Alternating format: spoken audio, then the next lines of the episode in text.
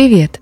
Это подкаст «Горящие избы». Мы рассказываем, как быть женщиной в этом мире и не сойти с ума. В этом выпуске мы расскажем, что такое ретинол и как выбрать косметику с этим компонентом. Про ретинол ходит много баек, мол, он превратит увядающую кожу в роскошный оазис, избавит от высыпаний и пигментных пятен. С другой стороны, с ним советуют быть осторожнее. Мы спросили косметолога Олесю Шишову, что же ретинол делает с кожей, какие есть подводные камни и что учесть при выборе косметики.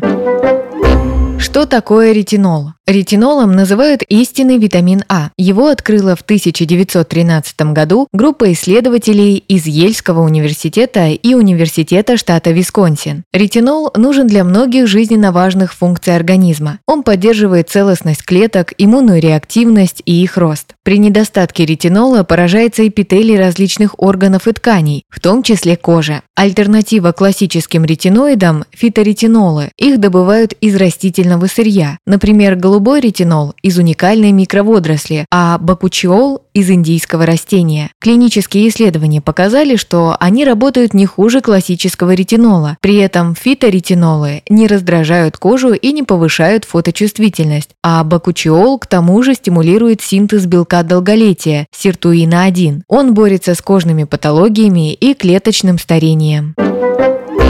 В чем польза ретинола для кожи? Производные ретинола или ретиноиды полезны в первую очередь тем, кто обеспокоен проявлением старения кожи. Морщины, неровный тон лица и пигментные пятна, постакне, угревые высыпания. Ретинол как раз работает с этим. Но важно помнить, что ретинол повышает фоточувствительность кожи, поэтому нужно использовать солнцезащитные средства. Когда мы наносим на кожу производные ретинола, они преобразуются в ретиноевую кислоту. Далее идет отклик со стороны клеток, из которых состоит состоит наша кожа. Компонент воздействует на клеточное ядро, заставляя клетки делиться. В результате использования косметики с ретинолом эпидермис уплотняется и становится более упругим. Также блокируется транспортировка меланина в кожу, уменьшается активность меланоцитов, из-за которых и появляются пигментные пятна. Начинается стимуляция синтеза белковых соединений, необходимых для разглаживания морщин.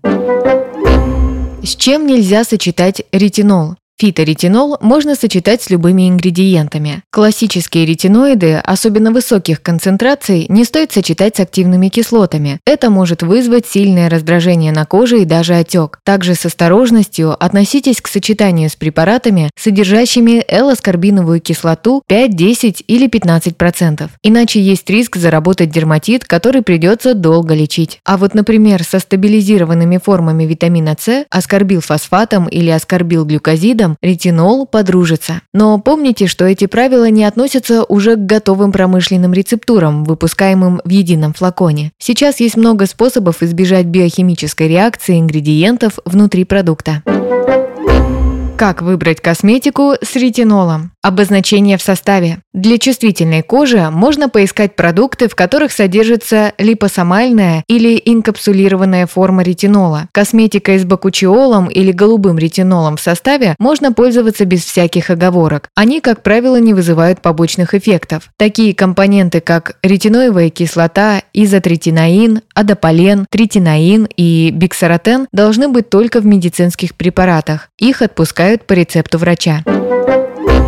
Дозировка. Не стоит гнаться за косметикой с самым высоким содержанием ретинола. Если у вас проблемная кожа, стоит сначала посоветоваться с врачом. Для чувствительной и склонной к акне кожи лучше выбирать продукты с минимальным содержанием компонента. Если вы раньше не пользовались ретиноловой косметикой, начните с небольшой дозировки. Если нужно, постепенно увеличивайте ее. И помните, что ретиноиды на коже применяют только курсом. Классические ретиноиды эффективны даже в маленькой концентрации, например, менее менее 0,1%. Они улучшают состояние чувствительной кожи, стимулируют заживление и помогают восстановиться коже с розация. Средний рабочий диапазон ретинола для омоложения и выравнивания цвета кожи 0,3 и 0,5%. Максимальный рекомендуемый процент содержания ретинола в косметике составляет 1%. Он помогает при устойчивых морщинах и фотостарении.